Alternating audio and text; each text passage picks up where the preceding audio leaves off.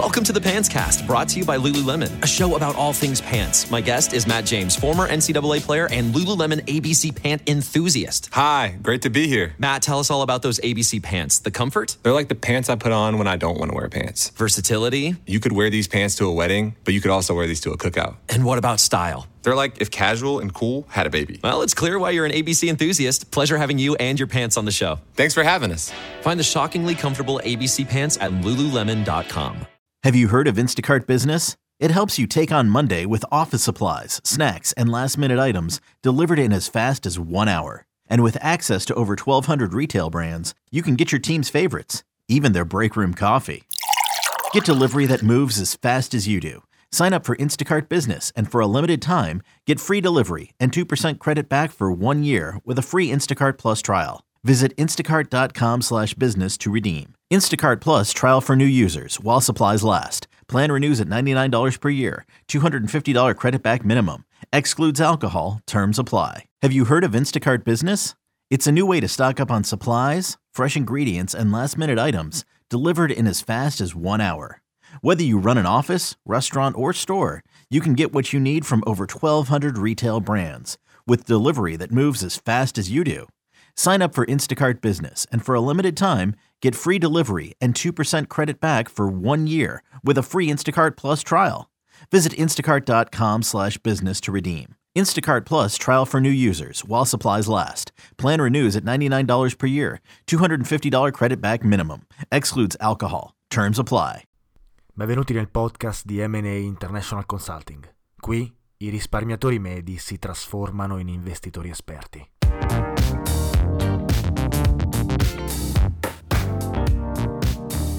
Ciao a tutti e benvenuti in un nuovo episodio di Investire Semplicemente, il podcast di M&A International Consulting che parla di investimenti, economia e finanza. Recentemente ho guardato Bernie Madoff, il mostro di Wall Street su Netflix. È una miniserie televisiva che illustra la vita e la caduta del famoso truffatore finanziario Bernie Madoff. Madoff è stato arrestato nel 2008 per aver orchestrato uno degli schemi Ponzi più importanti d'America di decine di miliardi di dollari, anzi il più grande di sempre negli Stati Uniti. La serie esplora i dettagli dei crimini commessi e le conseguenze per le vittime e la eh, sua famiglia.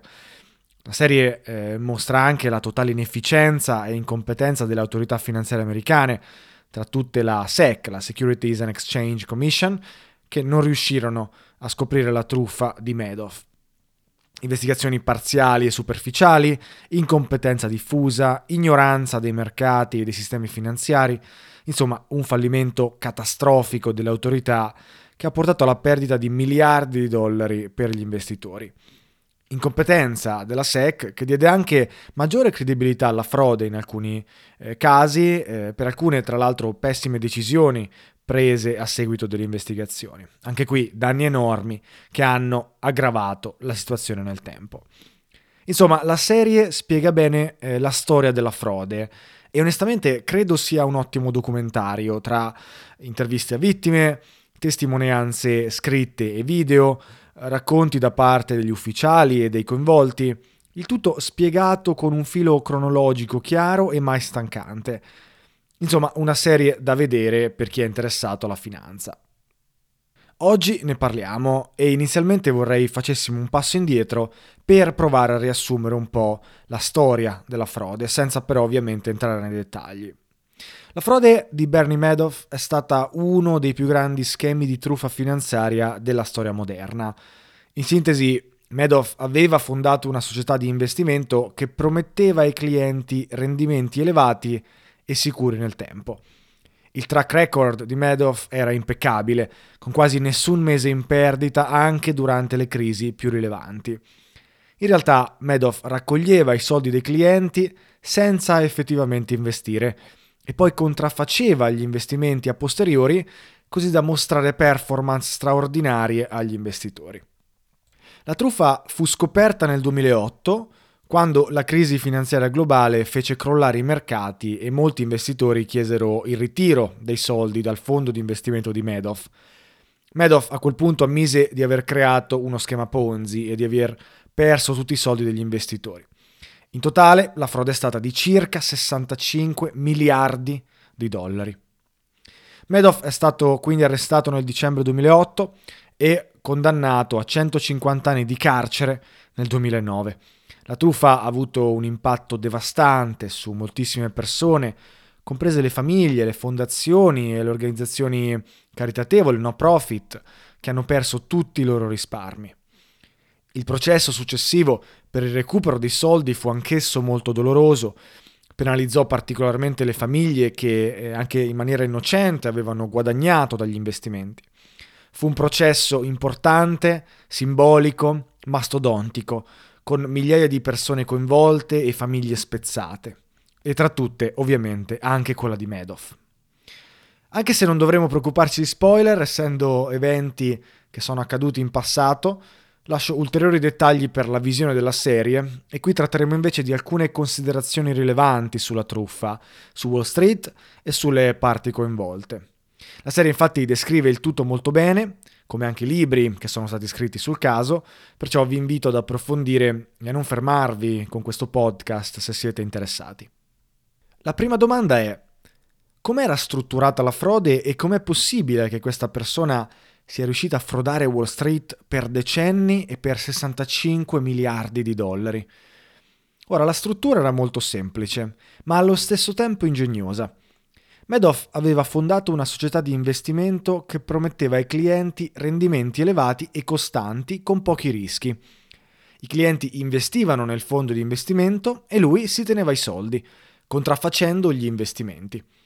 Il fondo di investimento veicolo della truffa, nato negli anni 60, era però poco conosciuto, non popolare e non particolarmente pubblicizzato, e soprattutto era affiancato da un'attività perfettamente legittima di market making che Madoff conduceva in maniera profittevole. Con questa seconda attività Madoff in realtà si è fatto veramente un nome perché fu uno dei pionieri nell'utilizzo dei computer e dell'informatica nei mercati del secolo scorso. Perciò fu da subito molto profittevole e permise appunto a Madoff di farsi un nome a Wall Street. Grazie quindi alla reputazione guadagnata dall'attività di market making, Madoff riuscì ad attrarre investitori privati e anche istituzionali, ricevendo investimenti da milioni e poi miliardi di dollari. Ora, la cosa interessante è che l'attività principale era perfettamente legittima e negli anni 80-90 contribuì positivamente alla corretta funzionalità dei mercati, provvedendo con la liquidità necessaria anche durante periodi più complessi, come ad esempio il Black Monday del 1987. Insomma, Madoff a quel punto era un nome già rispettabile e la reputazione della sua azienda era già incredibile. Tuttavia c'era un'altra faccia della medaglia che nessuno conosceva, e cioè la sua attività di asset manager. Al contrario dell'attività legittima di market making, quest'altra era totalmente illegittima. L'azienda non era registrata come asset manager alla SEC e non era pubblicizzata. Era condotta nell'ombra a tal punto che nemmeno gli impiegati di Madoff sapessero della sua esistenza. Le due attività erano fondamentalmente due business totalmente separati. La prima non sapeva dell'esistenza della seconda. Il suo funzionamento era semplice. L'azienda riceveva i soldi dei clienti, che dovevano finire in un fondo di investimento, e un team di professionisti elaborava i documenti e presentava dichiarazioni false ai clienti. I soldi semplicemente non venivano investiti. Quindi un classico schema fraudolento. Madoff utilizzava i soldi dei nuovi clienti per pagare le redemptions ai vecchi investitori, cioè chi chiedeva di disinvestire, facendo così credere che i loro investimenti stessero generando dei profitti. Tuttavia, considerando che i rendimenti erano ottimi, erano sempre più i fondi d'entrata piuttosto che quelli in uscita, soprattutto data l'espansione avvenuta nel tempo grazie alla rete di investitori e il passaparola. Questo è stato fondamentalmente il meccanismo del cosiddetto schema Ponzi. La truffa è continuata per decenni, poiché Madoff ha mantenuto un flusso costante di nuovi investitori che finanziavano i rendimenti pagati ai vecchi investitori. Tuttavia, quando la crisi finanziaria globale del 2008 fece crollare i mercati, molti investitori chiesero il ritiro dei loro fondi, mettendo in evidenza la natura fittizia della truffa. semplicemente perché Madoff non aveva più i soldi dei clienti, quindi non poteva ridarglieli. L'impossibilità di soddisfare queste richieste di ritiro portò quindi velocemente alla scoperta della frode e all'arresto di Madoff. Chiaramente quindi la truffa fu ingegnosa perché Madoff aveva anche un'altra attività legittima e redditizia che fungeva da copertura alla frode. Una sorta di Dr. Jekyll e Mr. Hyde di Wall Street, se vogliamo. Come Hyde si nascondeva nello studio di Dr. Jekyll, essendo la stessa persona, la frode di Madoff si nascondeva due piani sotto l'attività legittima di market making. Nonostante i segnali e le possibilità di chiudere l'attività, anche dopo varie investigazioni inconcludenti e il rischio di essere scoperti, Madoff non smise mai di frodare i propri clienti. Anche qui il parallelismo funziona. Dr. Jekyll sapeva di essere più felice quando era Mr. Hyde e credo che similmente Madoff si sentisse più realizzato nella trasgressione di operare illecitamente, nel saziare la sua fame di popolarità, di controllo e potere, piuttosto che nel guadagnare dalla frode. Ma com'è possibile che le autorità di supervisione e controllo, che esistono appunto a protezione degli investitori, come ad esempio la SEC, non fossero state in grado di scoprire la truffa? E la realtà è che queste autorità non erano sufficientemente competenti, si fecero condizionare dal nome e dalla reputazione di Madoff e si fecero convincere anche dai documenti falsificati ricevuti. Gli errori furono estremamente gravi Innanzitutto è importante notare che eh, sia le autorità sia chi ci lavorava semplicemente non erano in grado di comprendere al 100% le attività di Madoff. Nonostante Madoff fosse un personaggio influente nella comunità finanziaria, molte autorità di controllo non compresero appieno la natura delle sue attività e non furono in grado di identificare i campanelli d'allarme. Inoltre le dichiarazioni false e i documenti fraudolenti presentati da Madoff e dal suo team negli anni confusero ulteriormente la SEC, che gli credette e in parte contribuì a mantenere l'apparenza di legittimità della frode. Inoltre i sistemi di regolamentazione erano totalmente obsoleti, non erano adeguati per affrontare le sfide poste eh, invece dall'evoluzione dei mercati finanziari. Ad esempio, i controlli sulla trasparenza o sul riciclaggio del denaro erano obsoleti e la SEC chiaramente non era al passo coi tempi, soprattutto in termini di nuove forme di investimento e di reporting elettronico. Inoltre i sistemi di regolamentazione non erano in grado di monitorare efficacemente i mercati internazionali e quindi tantomeno le attività transfrontaliere, il che ha reso difficile per le autorità di controllo tener traccia delle attività di Madoff negli anni. Uno dei problemi principali fu sicuramente la negligenza nell'investigare le controparti delle transazioni che Madoff dichiarava di aver condotto. Negli anni 2000, quando la frode era di circa 6-7 miliardi, la SEC ebbe un'occasione chiara per scoprire la frode, invece fu negligente nell'approfondire l'investigazione, facendo aumentare ancora più la gravità della frode negli anni successivi. Questo è un punto importante. Dal 2000 al 2008 la SEC ricevette dei report da un analista in particolare che scoprì la frode ed elencò punto per punto i motivi per cui l'autorità avrebbe dovuto investigare. Ma sfortunatamente nulla fu portato a termine, chiaro caso di negligenza da parte delle autorità. A parte un paio di segnalazioni, che a mio avviso erano più che sufficienti per approfondire il caso, c'è da dire che molti dei clienti di Madoff avevano molto da perdere se la truffa fosse stata scoperta, il che ha reso difficile per la SEC ottenere prove direttamente dagli investitori. In primo luogo, molti dei clienti di Madoff erano altamente rispettati e benestanti, e quindi potevano avere anche poca esperienza in materia di investimenti e finanza.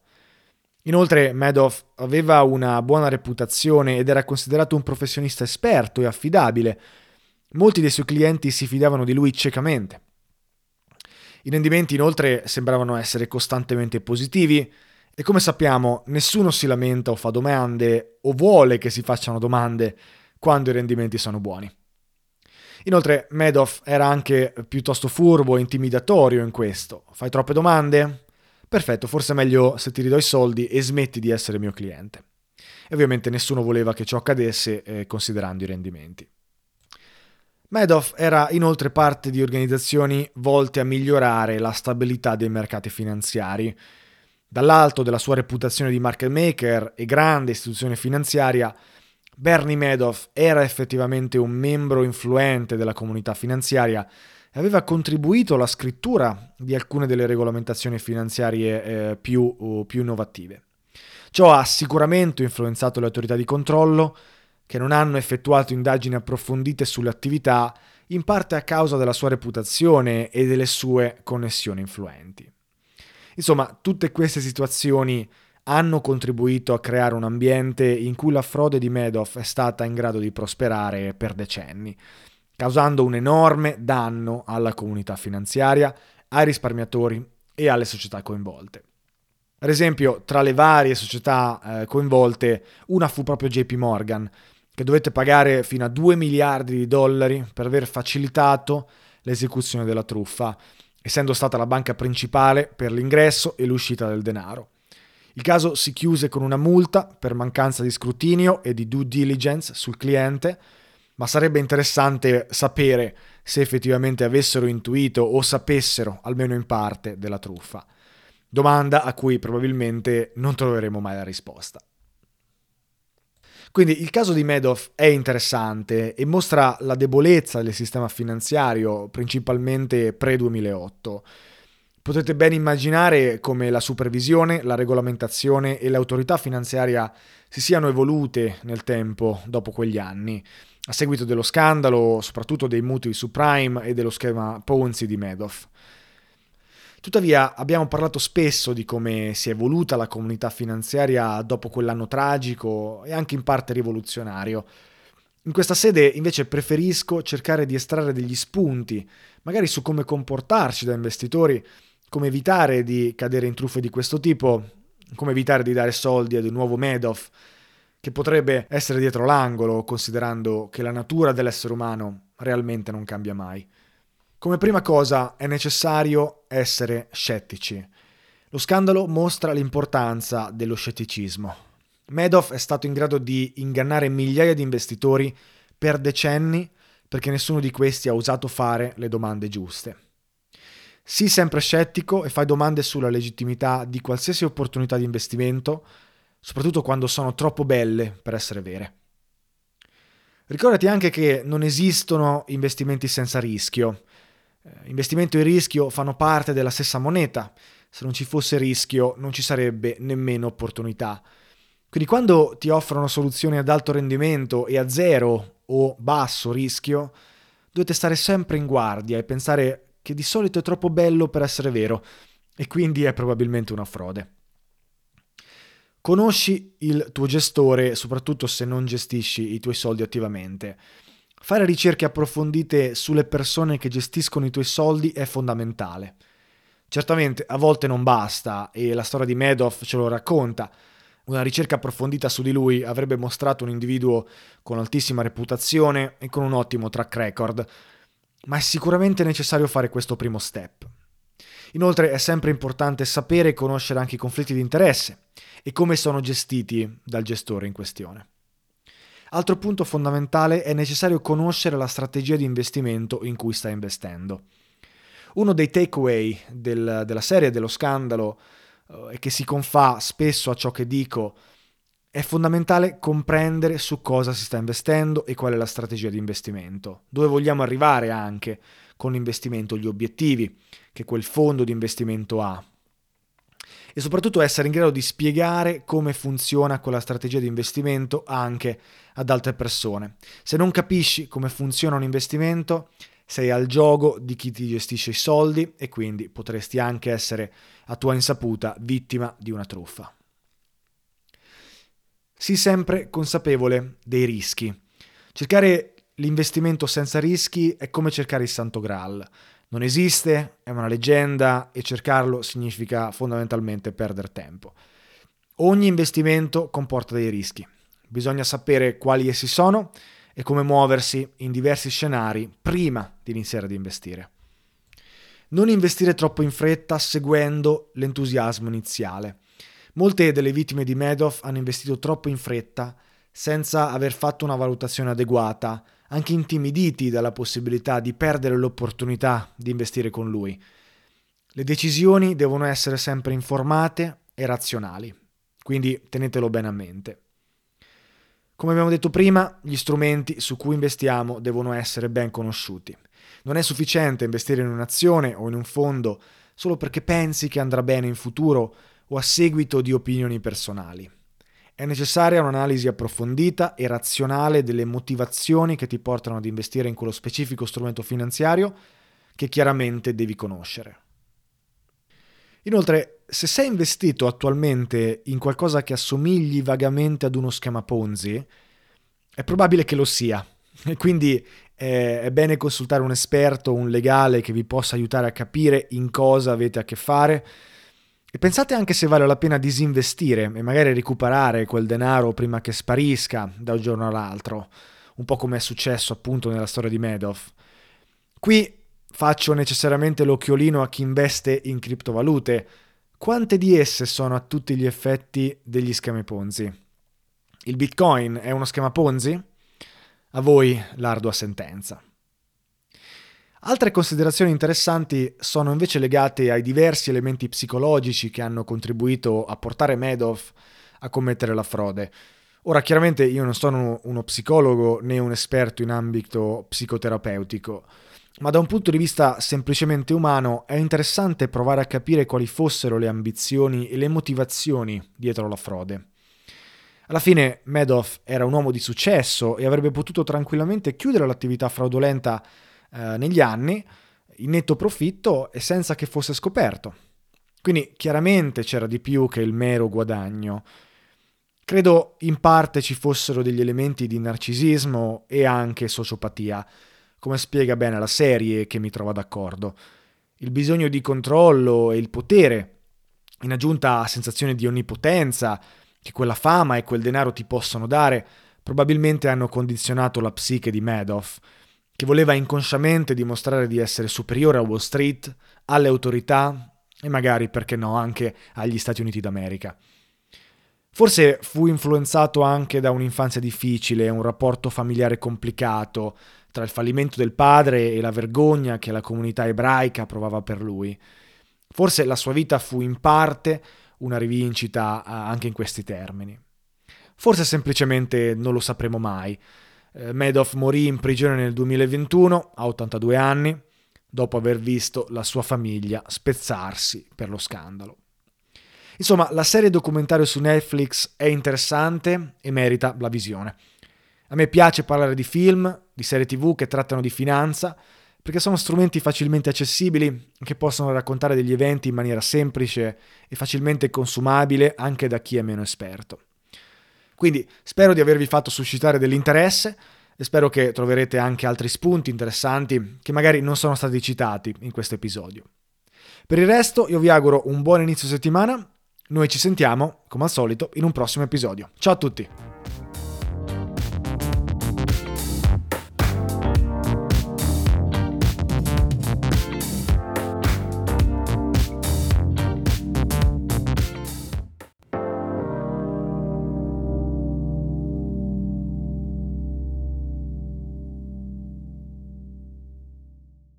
Have you heard of Instacart Business? It helps you take on Monday with office supplies, snacks, and last minute items delivered in as fast as one hour. And with access to over 1,200 retail brands, you can get your team's favorites, even their break room coffee.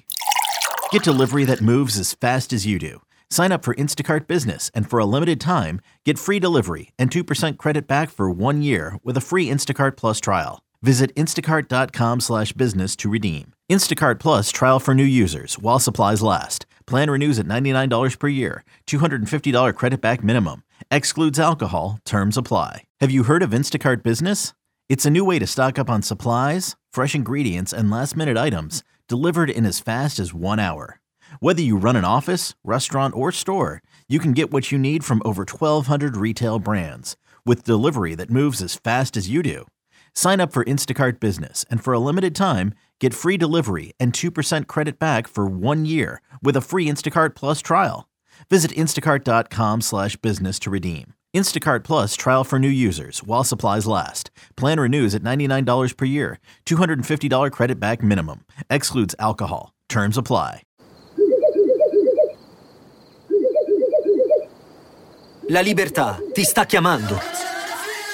Sono arrivati gli incentivi Jeep. Oggi sei libero di scegliere Jeep Avenger, il suburbano più compatto di sempre, in versione elettrica, ibrida e benzina, tutte alla stessa rata. Gli incentivi Jeep ti aspettano. Corri in concessionaria, ora. Info su jeepofficial.it. Pronto?